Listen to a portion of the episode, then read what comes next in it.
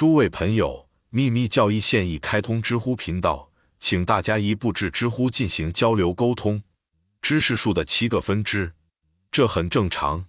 关于往事书中提到的7个知识分支之外的4个 Vidyas， 即 Yana Vidya 为了产生某种结果而进行的宗教仪表演。伟大的魔法知识 Maha Videa 现在堕落为密教崇拜。Gaia Vidya 是有关神秘咒语的箴言及其真正节律和反复吟诵的科学等，它只是最后一个 Atma-Vidya 或真正的灵性和圣智，它能为3个首次被命名的教义提供绝对和最终的启示。如果没有 Atma-Vidya 的帮助，其他3个也不比外表科学好，几何的大小有长度和宽度，但没有厚度。它们就像一个熟睡的人的灵魂，四肢和头脑能够机械的运动，能够做混乱的梦甚至梦游，产生可见的效果，但它们是受本能而非因智力刺激，尤其不是来自完全有意识的精神推动力的刺激。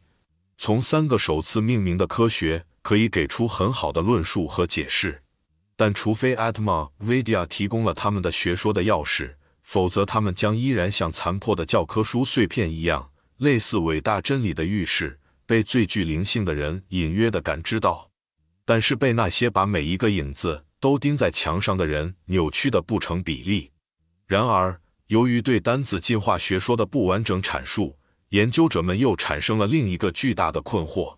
要想完全明白这个过程以及星球诞生的过程，就必须更多的从形而上学的角度，而不是从所谓的涉及很少被广泛使用的数值和数字的统计学角度去审视。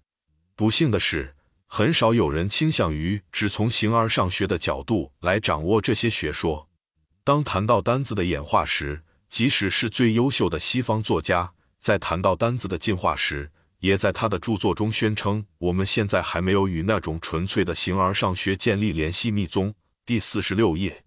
在这种情况下，正如老师在给他的一封信中说道，为什么要这样宣扬我们的教义，在逆流中艰难工作和游泳？为什么西方要从东方学习那些永远不能满足审美学特殊品味要求的东西？他还提醒他的通信者注意，我们修行者每一次尝试向西方思维解释我们的形而上学中，都遇到重重困难。好吧，他可能会形而上学之外没有神秘哲学，不可能有秘传。这就像试图通过对死者的胸部和大脑的解剖描述来解释活人的愿望和情感、爱与恨，以及人类灵魂和心灵中最私密和神圣的运作。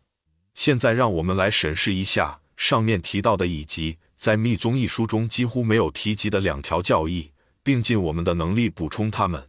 关于行星和单子的额外事实和解释，必须注意密宗一书中的2个说法以及作者引用的意见。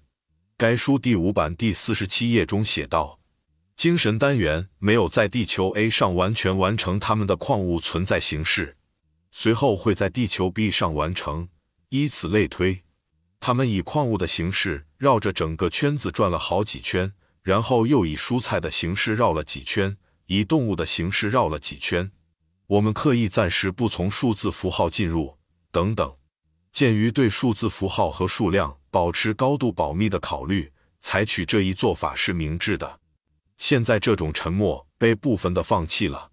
但是，如果当时完全泄露或者完全隐瞒有关轮次和演化循环的真实数字，可能会更好。辛内特先生很理解这一困难。他说，第140页。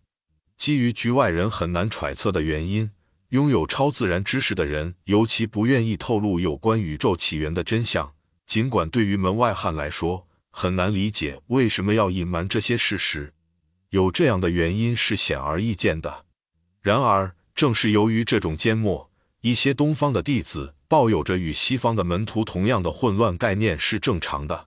只是因为没有任何数据可供参考，考虑接受这2个特别的教义的困难看起来很大，但是它就在那里。正像大师们多次表明，因为属于神秘计算的数字不能被给到出家弟子范围之外，甚至这些出家弟子都不能违反规矩。为了更清楚说明问题，在不触及该教义的数学方面的情况下，所给出的教导可以扩展详细阐明，并解答一些模糊点。